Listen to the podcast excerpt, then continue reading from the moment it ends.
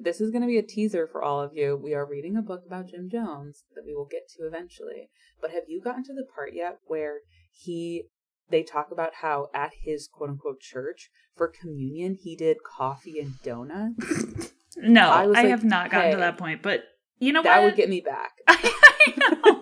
I was like, you know what? I'm gonna pass on the Kool Aid, but I will take it again. Uh, I'm gonna be taking it to go though because I think things are gonna get ugly in a few. in like uh, t minus thirty seconds.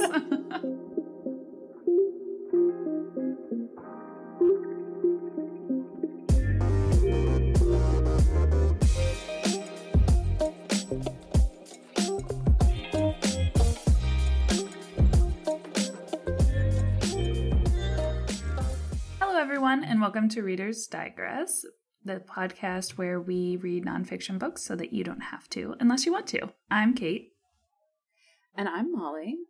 And today we are going to be discussing the book This Is What I Know About Art by Kimberly Drew. Um, but before we get into that, we have a couple of announcements. But before we get to those, we want to remind you to please follow us on social media.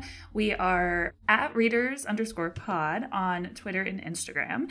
Uh, please also rate and review our podcast, subscribe to it, recommend it to everyone that you know, even people you don't know. We're not picky, uh, all the good stuff. Especially people you don't know. Just go up on the sidewalk and evangelize about our podcast, please. Billy on the street style, just like running up to people. Name a better podcast than Reader's Digress. it doesn't exist. and keep running. People like, what the hell? But we also have a few other updates.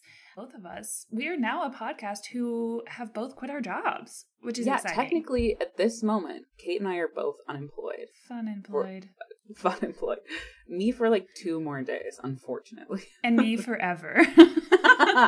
it's actually retirement. yeah, God, it's a dream.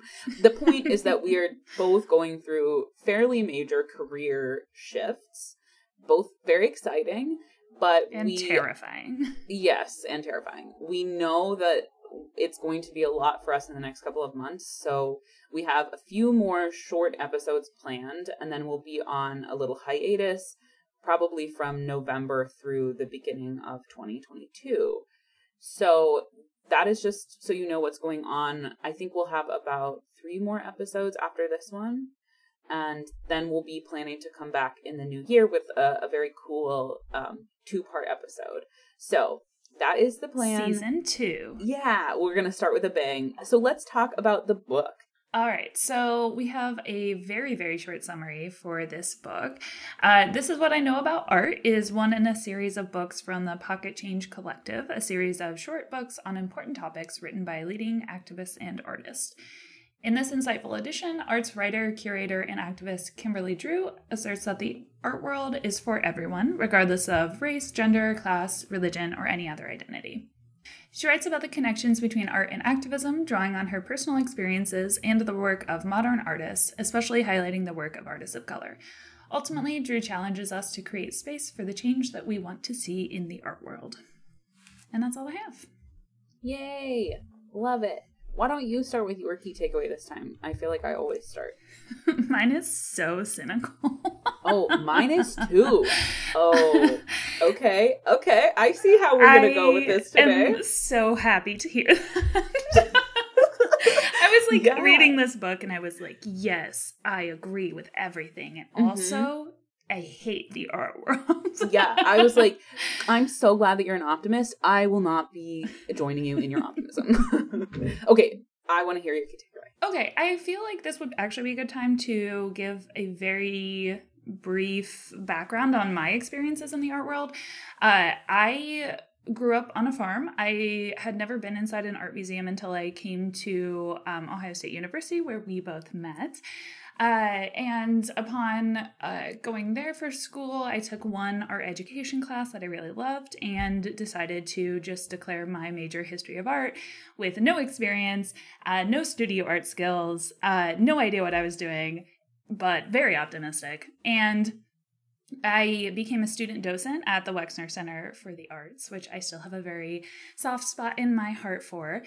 And uh, it's funny because in this book, she actually mentions one of the exhibits that I ended up touring as a student docent, which was really cool. Nice. Uh, so I also I pursued a graduate degree in art education where I focused a lot on imposter syndrome in art museums, which is uh, something that she talks about quite a bit in this book, especially being something that most people of color or people from lower uh, class statuses or backgrounds experience when they first interact with the art world, and museums being a huge part of that. So, throughout the book, she has a lot of critiques for the art world. Uh, a lot of them are what I would classify as systemic, being that art museums and galleries don't always have the resources to pay their interns or pay their employees enough. And so that contributes to a lack of diversity and a lack of diverse thought within the staff at museums. So, uh, my key takeaway is just that the art world needs to actually commit to actionable change. I think there are a lot of people in the art world that want to be anti racist, want to be or trying to be change makers in the space. And a lot of the artists that are doing this work, I think, are very committed to it and are actually doing it. But I think there's a large portion of people within the institutions that show that art that are not actually that committed to change. I would say that very little has changed in terms of the diversity in these institutions, even in the last like 25 years. Uh, and that's in reference to the staff that's actually interacting with the visitors. Uh, I think they have made change in showing artists that are not just white men, but even that there needs to be a lot more change. It's a very steep hill that they're climbing. yeah, and not even in museums, but in eh, I studied art history as well in school, and in our education, what was focused on the most was white men and Western artists. Like mm-hmm. when you take an intro to art history class, you it's like there might be a little Asian art thrown in or a little African art thrown in and things like that, but it's never that's not considered canon, which is just like, oh my god. Yeah, I mean, even thinking about our curriculum, which I will say has changed since we both graduated from our undergraduate degrees uh, we had to take three large survey courses, and one was Asian art, but the other two were Western. So you're spending two full semesters, twice the amount of time essentially on Western artists as you are on uh, Eastern artists. Um, and so yeah. I think that's pretty telling. And I say that not because I think our school was alone in that, but rather because I think that's the norm.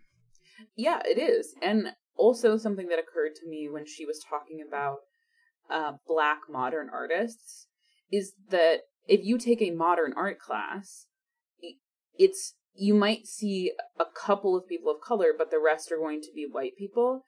And if you wanted to learn more about black artists, I think the first recommendation is like, well, take an African art class. And it's like, no, no, no. I, I don't want to take an African art class. I want to learn about modern artists who are people of color. Right. Western artists who are people of color. Like that's not the same thing. Right. And the fact that it's assumed that like, well, if you want to learn about black art, just take African art. It's like, what the fuck are you talking about? and it's like, sure, that that is a portion of black artists yes. that are important, but you're also missing a huge a sect of artists that have made really meaningful contributions to the art world if you are not including anyone that is in our modern era you mm-hmm. know and i think that is fair i mean i when i think back to the modern art classes that i used or mm-hmm. that i took which i will say for clarification modern art is typically viewed as artistic work produced between the 1860s and the 1970s. Uh, although contemporary art or artists, I think, kind of overlaps with that and usually is looked at at like 1945 or post war um, until today. So there are a lot of other movements within those two huge broad categories but that's kind of how mm-hmm. it's broken down in terms of art history uh, yeah. so when we're talking about those artists when i was taking classes on contemporary art i mm-hmm. really only remember learning about yoko ono as like the mm-hmm. only artist of color honestly which is like pretty sad considering yeah. how many other artists I've come to know after my undergraduate career that have been really impactful to the way that I view art and think about mm. art. Yeah. Um, also, would like to point out how much hubris is involved with naming your current era of art, modern and then contemporary, as if that was where time would end. Like, what are you going to call the next? I know. Postmodern, post contemporary. It's like, well, what comes after that? God, yeah. you run out of things. It's also incredible because when you're in the moment, you can't decide a movement is over. So when will we decide that contemporary is over? Like, is it just going to be the next thing is going to be like post-apocalyptic? Next... Honestly. Oh uh, anyway. Uh-uh. So maybe it'll be post COVID. Maybe they'll decide that's the like post pandem. Post pandem. no. I hate I it. hate it here. I hate everything. Okay. So please tell me your key takeaway. Okay. My key takeaway was similarly pessimistic or cynical, I guess, in that I say I miss the art world and I'm sad that I don't think I will ever go back. And the reason I don't think I will ever go back is pretty much for the reasons you said, Kate, that the amount of systemic change that needs to happen it is so great and i don't have the time or desire to spend 20 years of my life attempting to make those changes not because i don't think that i could have an impact but it wouldn't be worth it to me i could do much greater things elsewhere with my time uh, much like Kate, I studied art history in undergrad, and then I have a master's in art history as well. And from there, I worked in museums for a little while, and then another cultural institution. And in those capacities, mostly in fundraising.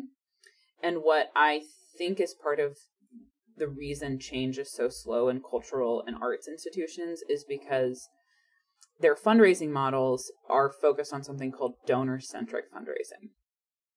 There's another kind of model now called community centric, which is developed in part to start to combat some of the racial inequity and prejudice that exists in fundraising systems.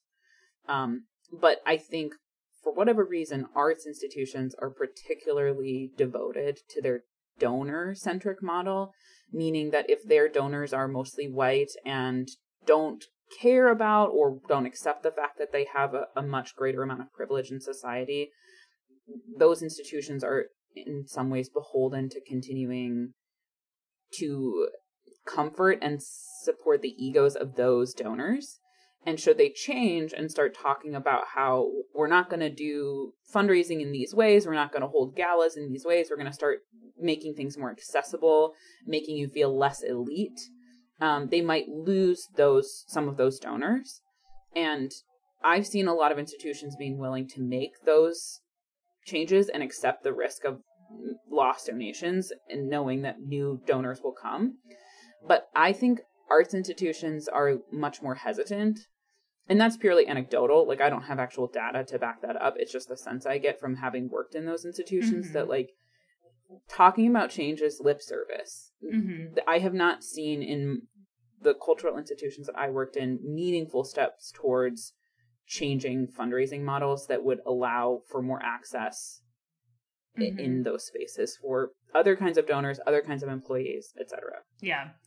I would agree with that. I think as you were talking it made me think too that I am not nearly as skeptical or cynical about the actual artists making change and yeah. using their voice for change because I think that is vitally important. And I have seen it make a lot of change, even in my own life.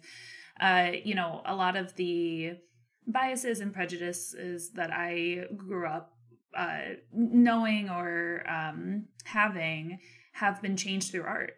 So I know that there is a it, very powerful opportunity there for artists to I don't know, use their voice for change. However, what I have most problem with and find myself being most cynical with are those institutions that should be amplifying those voices and are often not. Or if they are trying to amplify the voices, there's also sometimes a layer, depending on the institution, of them uh, not paying the teaching artists enough or not valuing their skills or, uh, you know, they're just kind of like other issues there that I've seen. And that can be really frustrating because you know that the voices that are behind that are are incredible and do cause change in the world and do need to be amplified and yet the institutions that are tasked with that are not always doing the best job that they can with that. To build off of what you were talking about with like paying staff and some institutions quote unquote can't afford to pay for mm-hmm. interns or pay for labor some a trend that i've seen again anecdotal but i think a lot of people can t- speak to this uh, the people who can afford to take those jobs are often white women whose husbands do a job that pays them quite a bit more or parents so, are still supporting yeah them, exactly they have some too. other support net so they can take a job where they're making like 35 38000 dollars a year and it's like it. it's not their only source of income and it's not the only thing that they're using to support themselves. So generally the people that can afford those types of jobs have a lot more privilege and less um, interest or ability to change those privilege systems because maybe not maliciously but they're benefiting from it and so they don't see the the problem with it and it doesn't affect them in a way that blocks their access so i think that's part of what perpetuates the the the problems because the people with the most privilege have the most ability to work for no money and therefore the institutions lack a lot of diverse experiences um, speaking to the culture of those organizations. Yeah, and I think we've talked a little bit about this, uh, not on the podcast, but just in general, that so many fields have become more and more what I kind of call professionalized over the past 25 years, meaning that they continue to require more education and more experience to start off in the field. And so when you go to a museum, for example, their job site and look at what they're requiring for what is seemingly an entry level job, nearly all of them are asking you to have a master's degree and significant internship experience. And that barrier to entry is far greater than what you're being compensated for. And so I think that's an, another issue is that not only are you not being paid perhaps enough for your labor when you're actually in the role, but in order to even get that job, there are so many barriers for you to overcome before you're even hired in a role like that. Yeah, well, it's it, it goes back to the same thing that if you don't have a, a different support system, whether it's a spouse or parents or whatever, you might not be able to afford to take three unpaid internships throughout college. Right. And so you might not have been able to build the experience that is needed for this, you know, supposedly entry level position. And, and so yeah, it's it all kind of goes back. And I think sort of what happened to me, I my parents were able to support me, so I didn't have that experience, but um, I didn't realize the amount of experience that would be required for jobs in the museum field until I was in grad school. And at that point, it was like, oh my God, everyone around me has already been doing this for like the last five to 10 years. And I'm really behind the curve. And, and by the time I was in grad school, it was a lot more difficult for me to afford a unpaid internship kind of a situation. So yeah, there's lots of barriers to like having a career in the art world. And then if you manage to make it there, you're still not being paid enough to to live off of if you're trying to do it on your own. So, yeah, I think that's a really good point. I mean, I obviously am a white woman and I was in the same situation as you were in that uh, I had a lot of support first from my parents and then from my now husband uh, throughout my uh, pursuing of this career. And had it not been for that, I think I would have been pushed out of the field far sooner because it's just incredibly difficult to try to make that work when you don't have a support system and you don't have the financial means to make unpaid internships or low paying internships work. That actually reminds me of a quote that I had pulled. So she talks in the book about how she was often working with unpaid interns or fellows that were grant funded and that sounds great. However, my first position out of graduate school was grant funded, which means that they have a very set amount that they can pay you and they cannot go over that because it's all coming from a grant. Which means that you can't negotiate your salary regardless of whether you go into the position with a job description and end up doing more than that job description later on. And she talks about that part of it as well that when I mentioned resources for the art world, it's not just that they may not have enough money to pay their staff $80,000 a year, uh, entry level staff $80,000 a year, but it's also that they often do not have enough people to do the amount of work that they're trying to do. And so uh, I'll just read this short paragraph. She writes I was 23 years old when I returned to the Studio Museum, which is in New York, to manage their social media. It was my dream job and I took it very seriously. I knew how to write a great tweet, but the job description did not even begin to cover the amount of work I'd be doing. I learned how to run the museum's social media, manage interns, use Adobe InDesign, update the website, and basically do any other task that came across my desk. And that right there is very descriptive of my experience in the art world. I have never had a job in the art world where I didn't end up doing essentially two jobs. And again, you're barely being paid for one. And so that causes a lot of difficulties if you are also trying to job search, if you're also trying to network, if you're also trying to pursue any other kind of professional development because it's a it's really hard work. You're you're doing a yeah. lot of stuff and you're working a lot of hours. And so there's not usually enough time for you to not feel burnt out after your however long work weeks. And I think that's a huge part of the burnout that a lot of people feel in the field uh, and so I felt that was important to highlight too. Yeah. Yeah, I agree. Um, I don't know that I have anything to like build off of that. Stop making people do seven jobs. That's what I would yeah. like to add. well, and I was kind of thinking about in my first job at a museum, I started on it on a contract that was supposed to be for about five months while someone was on leave. And I asked for more money than they offered me because of that contract. You know, this is like temporary, so can I have a little bit more money because of that instability factor? And they gave it to me. But then at the end of those five months, I had done such a good job that I really advocated for myself to be able to stay on full time in another role. And when it came time, of course, it was like a chaotic transition. There's not a real HR department, so it was all just kind of like who what's happening? Am I going to have a job here or not? Like what's going on? And my big thing was because I already felt like I like beggars can't be choosers. Like I was pretty much begging for this job to stay on full time. I knew I wasn't going to ask for more money in salary, but I didn't want them to drop me down to my original offer that I negotiated up to because of the contract.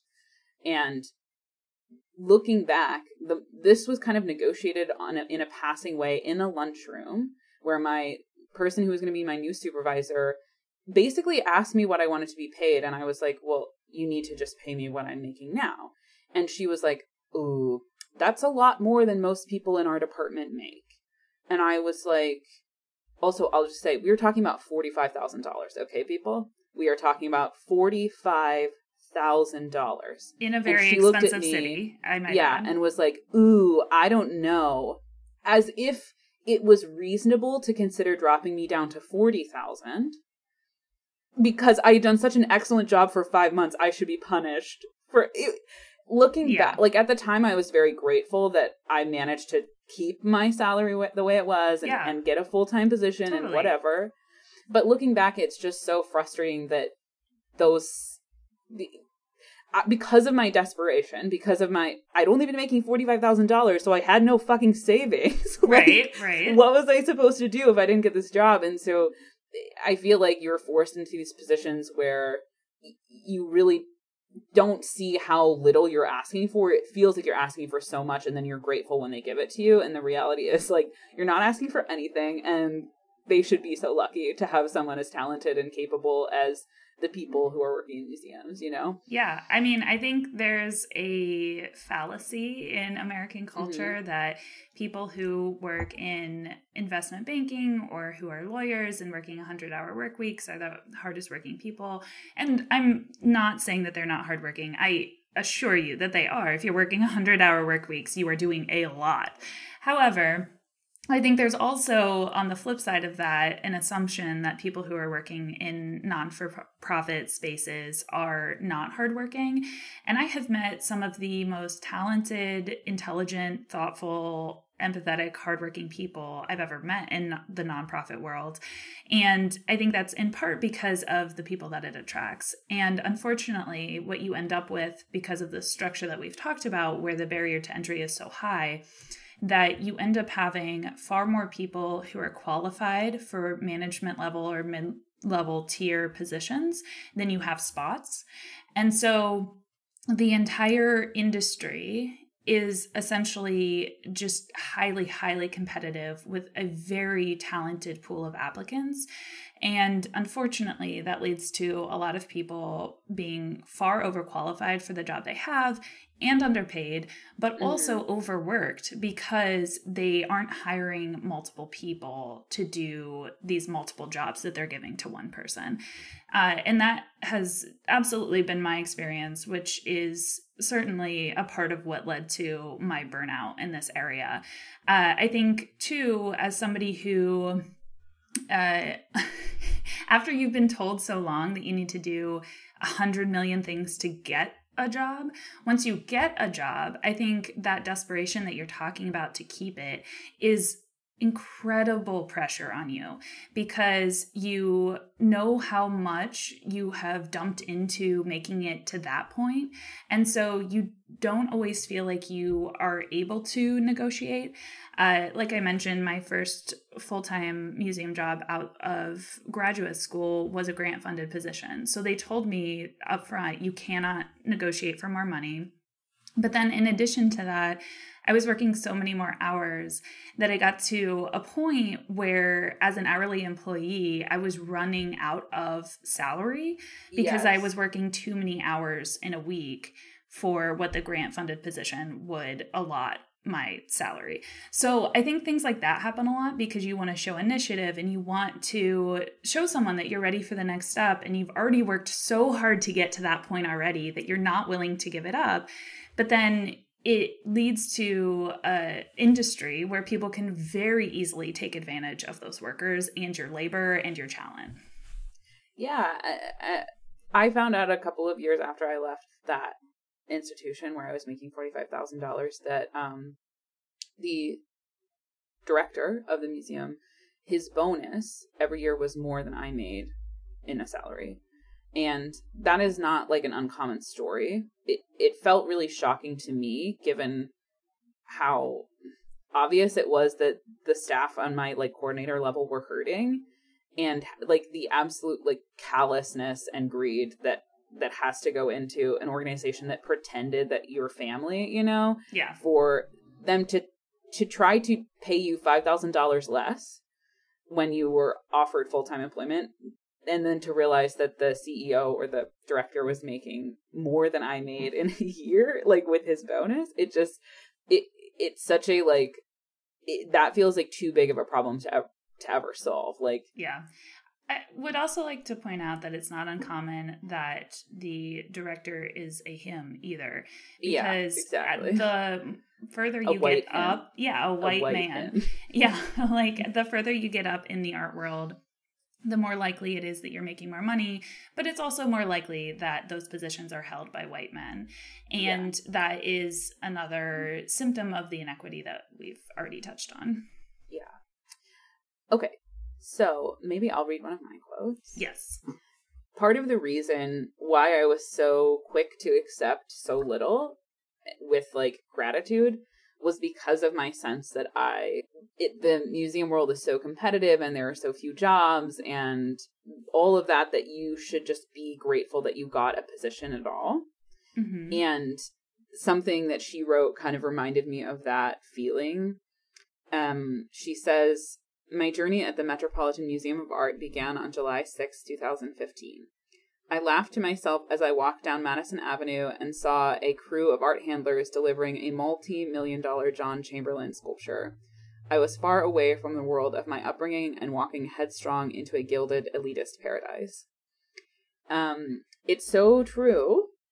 This feeling of like, like scamming your way into totally an art yeah. institution, like the sense of like not belonging in the place that you worked so hard to belong in. And I, I think art institutions have worked either implicitly or explicitly for years to foster that sense of inaccessibility um, because it allows them to continue underpaying people and making people feel like they barely deserve to be there anyway so they can't ask for more than they're being offered. And and you know, it just it it it allows for their donors to feel more special and all of that. It's it's like they want it to feel elitist as much as they talk about accessibility and as much as people are beginning to advocate for those things those art institutions were literally developed to set people apart socially and they continue to do that and you feel it when you like get a job there and you're like oh my god, I'm faking everything I'm doing. yeah, a hundred percent. I mean, I think uh, everyone's research. If you've ever done research, it is pretty reflective of your own experiences and your interests, and uh, that comes from your perspective as a researcher which is one of the reasons that I wrote about imposter syndrome for my master's thesis. And I worked with first generation college students. And I think that sparked an interest in me because college is a place where we are often taught that you are exposed to things that you may not have been exposed to growing up.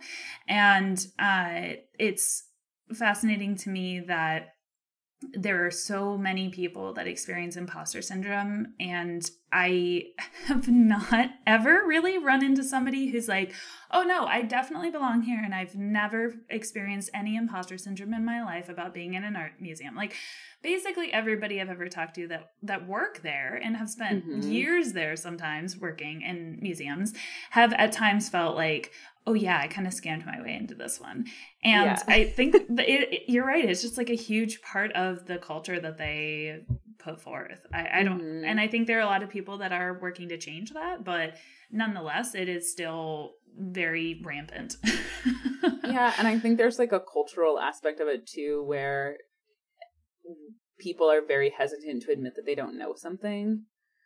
And I mean, that got reinforced in me in grad school where it felt like everyone around me knew so much more and and genuinely they did. Like i i started grad school when i was 24 and or 23 and uh everyone around me was older and most of them had done more school than i had or like additionally just cared more and paid more attention in undergrad and as much as I loved art and cared about it, I was too busy being in a cult, to be perfectly honest, to like pay full attention to like my undergrad career. Those cults so, keep you busy. yeah, I know they really do. You're always having to vandalize people on sidewalks. I wish I were joking.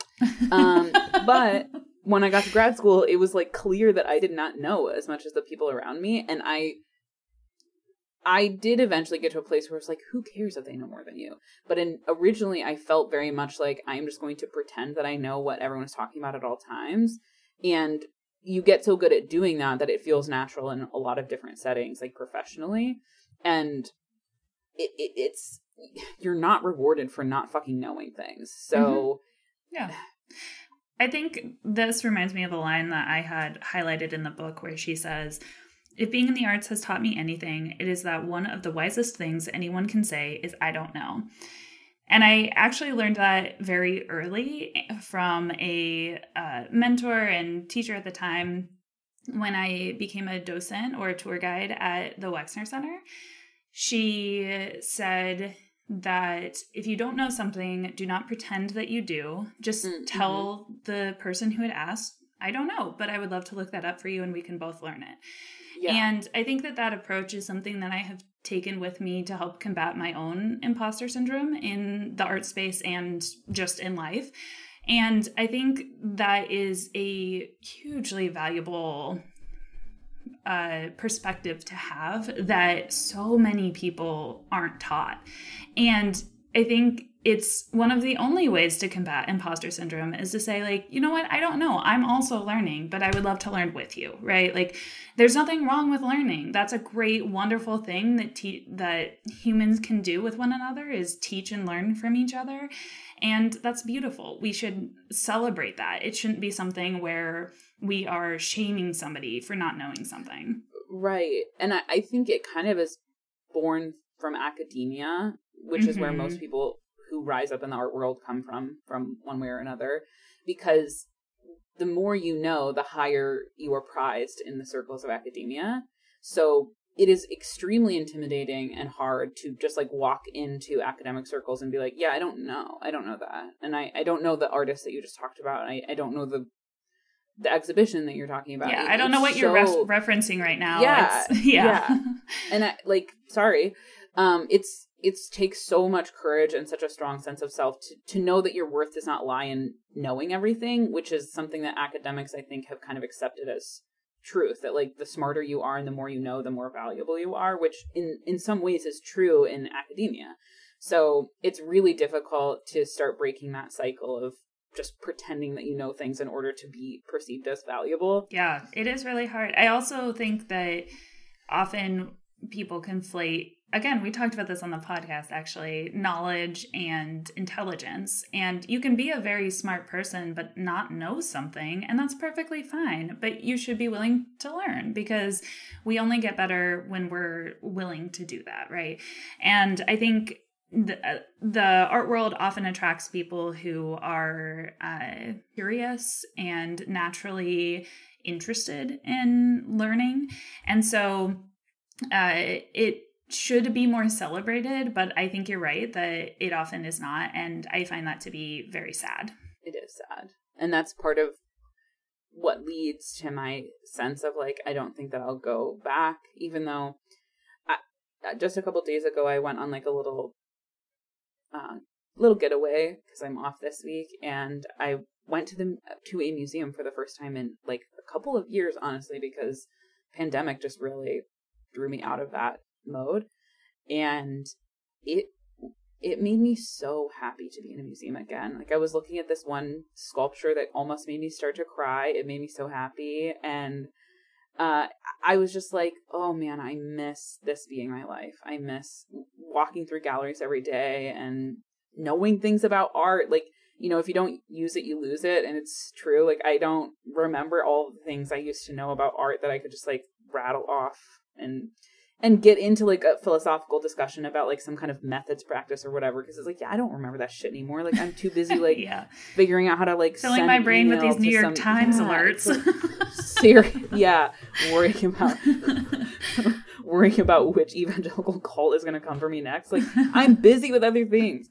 Uh, but i wish that i wish that i was working in an industry that required me to maintain those mm-hmm. um that knowledge base um in order to you know navigate my job but i don't and so it makes me sad that it's not such a big part of my life anymore and that i don't yeah. i don't anticipate it being a big part of my life again in the future in the way that it once was yeah i agree i think I miss it a lot too, and I think it was one of the hardest decisions professionally that I've ever had to make was to leave the field, but it was the right decision for the quality of life that I was looking for and the opportunities that I was looking for in other ways. And even though I'm not working in the galleries every day, which was one of the best parts of working in an art museum, I hope that I can continue to be a supporter of the arts, um, especially studio practices for youth in my city, because I find that to be incredibly important. yeah, it did kind of inspire me to make a concerted effort to spend more time going to museums again. Mm-hmm. Do you want to move on to questions? Yes. Okay. Uh, so I would love, I'm so excited about Okay. this question for you. And you can take as long as you need to answer it because you may not have the mm-hmm. answer off the top of your head, which is fine. Okay. My question for you is what's a piece of activist art, which she talks about often throughout the book, that changed your perspective in some way or really stayed with you after you saw it or learned about it? The name of one of the pieces, I thought it was called Cut Piece. So yes, Yoko Ono. Yeah. So Yoko Ono's cut piece, it's from 1964. Um, this is one that like I didn't have to look up to remember the name and to remember like what it's Mhm. about. So that to me speaks to sticking with you. Um, the premise is it's a performance art piece. Yoko Ono sits on stage in like a a best outfit, like a nice outfit, and there's a pair of scissors on the stage in front of her, and I forget how she goes about doing this, but she invites the audience to come and cut away a piece of her clothing if they desire. Or I think, I don't think she invites them to cut her hair, but I don't actually remember all the details. So she invites them to like essentially like destroy what she's wearing.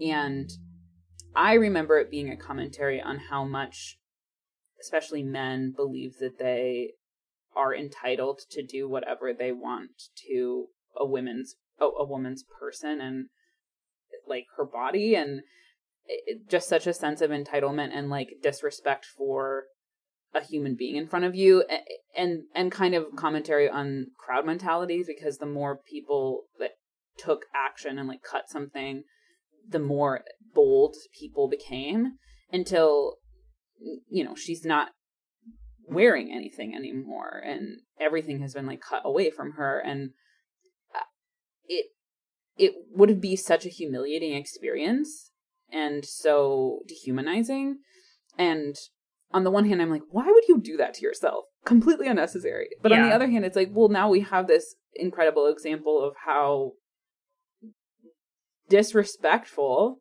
and entitled people feel to someone's body and what makes them human. Mhm. So, Yeah. because like there are ways you could have engaged with that work without it being disrespectful. You know, like I know Sure, she yeah. invited them to do it, but it's like that doesn't mean that you can like cut open her entire top. Like, what Yeah, are you yeah. doing?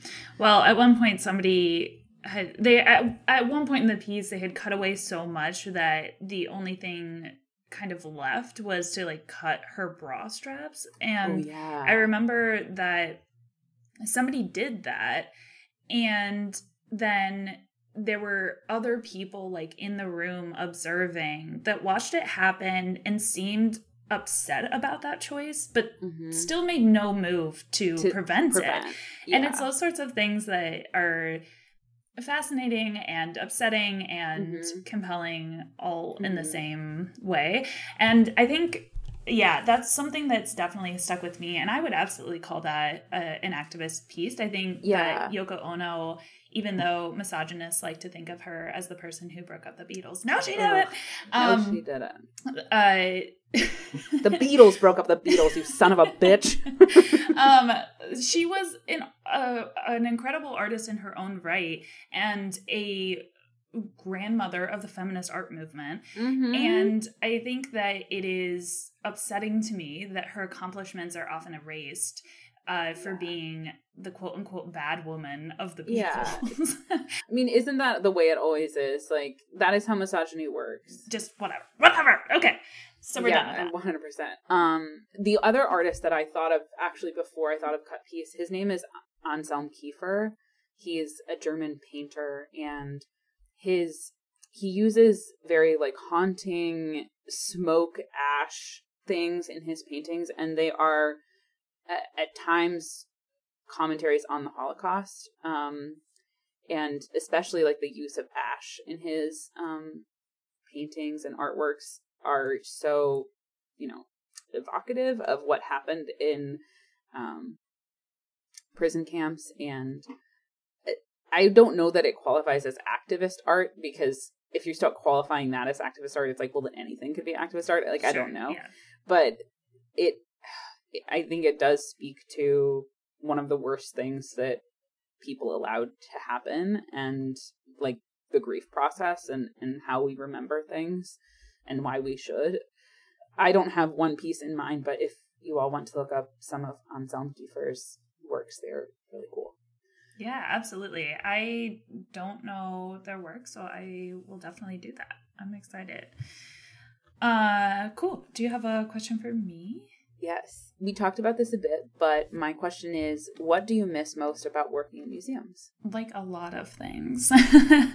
I yeah, I think being in the galleries is absolutely probably like top of the list, but I think is like uh 1A, 1B for me is interacting with other people in the galleries. So mm. I absolutely loved touring people through the galleries and sharing your reaction to the art that you're seeing because art is incredible to view on your own, but I always found it far more rewarding to hear the perspective of a lot of different people while you're viewing the same piece because oftentimes people take away completely different lessons or uh, messages from the art.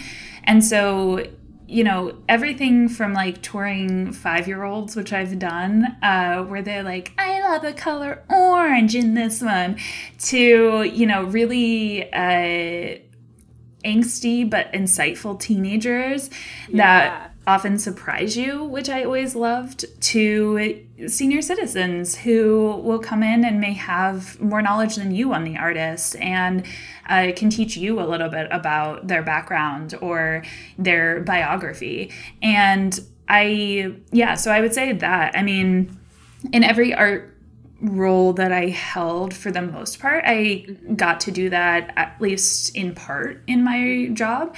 And so that is absolutely something that I miss dearly. Yeah.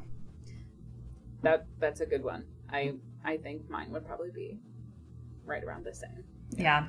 I remember walking through the Art Institute of Chicago for like the first time and just being so uh taken aback by the incredible experience of that and knowing that you could be a member at one of the most amazing art museums in the world uh, was just one of the most like stunning realizations of my move to chicago. I was like wait wait a second. I can be a part of this you know?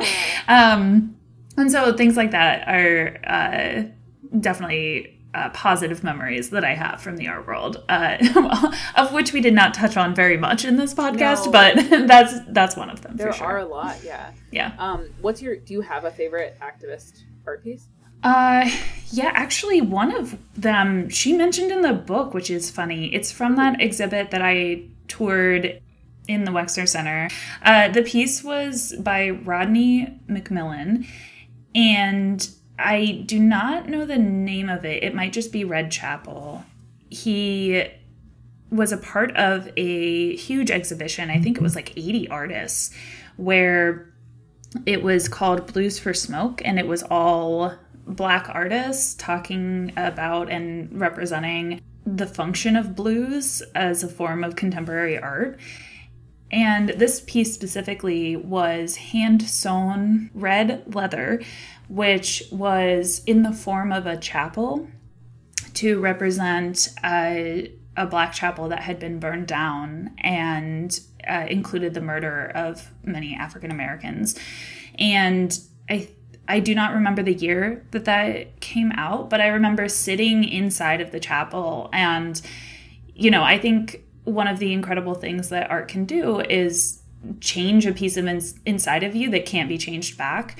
And I think sitting inside of there and recognizing that experience as a white individual was one of the most powerful art pieces that I've ever interacted with. Yeah.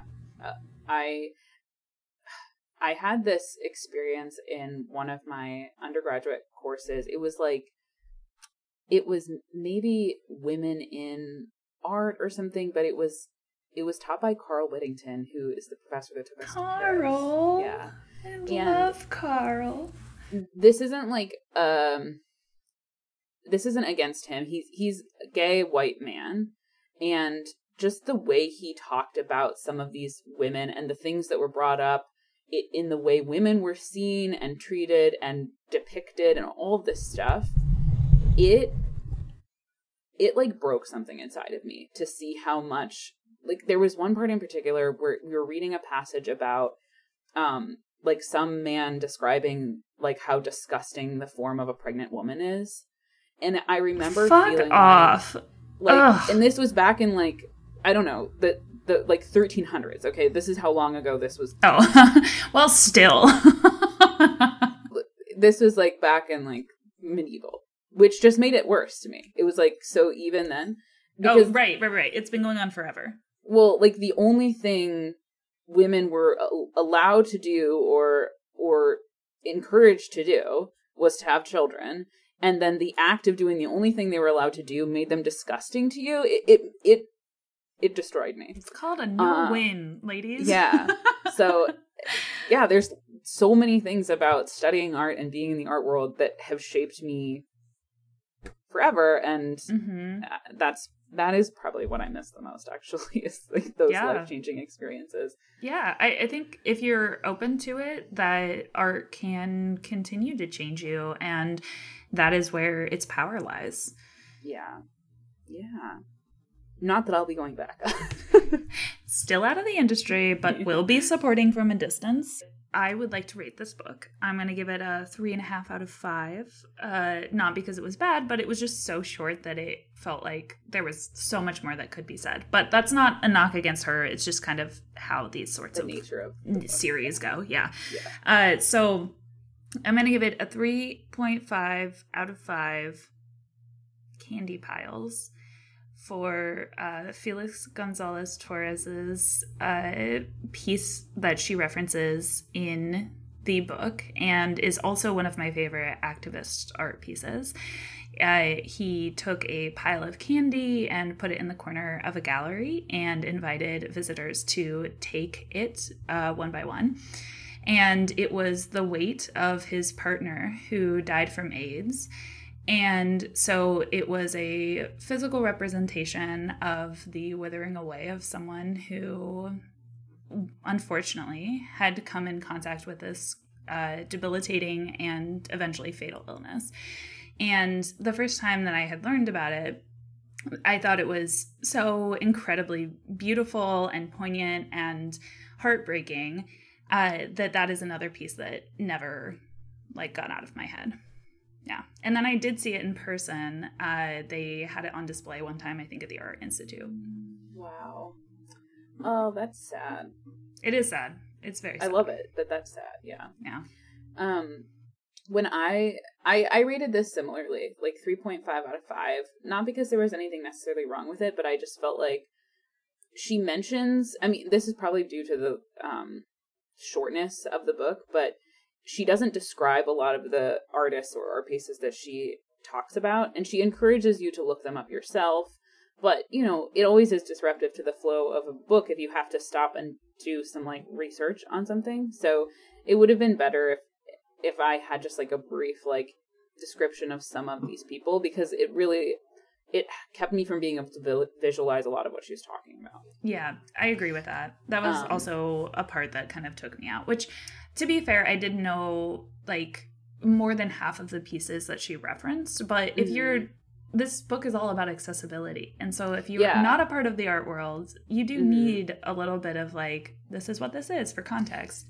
Yeah, and I so I studied 18th and 19th century French art, and so I didn't know most of the things that she was talking about. Like I just I was never that interested in modern and contemporary, and now that it's been like five years, I definitely do not remember even cursory like things. So um that made it much harder for me. But I 3.5 out of 5 um horse behinds and I'll explain. Perfect. so the artist that I no wrote notes my- already. yeah. My master's thesis on his name is Theodore Géricault, and I wrote about horses because he was obsessed with them. I'm a horse girl. He wrote about he painted them and drew them all the time. And there's this one painting of his where it's just like a bunch of horses in a stable with their asses to him, and he just like painted their butts, and it cracks me up so much that like art can be silly and kind of just like for fun and I don't know, maybe he was like a perv and was really into them. I don't know. like there are questions. but it's just art can be this kind of strange thing and I've always loved the horse behind, so I love that. Yeah, art can be whatever you want it to be. That's the whole point. Yeah. My when I graduated um, from art school, I made business cards for myself from this like fancy website, and you can have like you can put art images, and on the front I had my info and like a, one of Géricault's paintings of a horse, and the whole back of the card was the horse behind. I love that. really That's amazing. yeah. Uh, incredible. Yeah. Anyway, um, pop culture.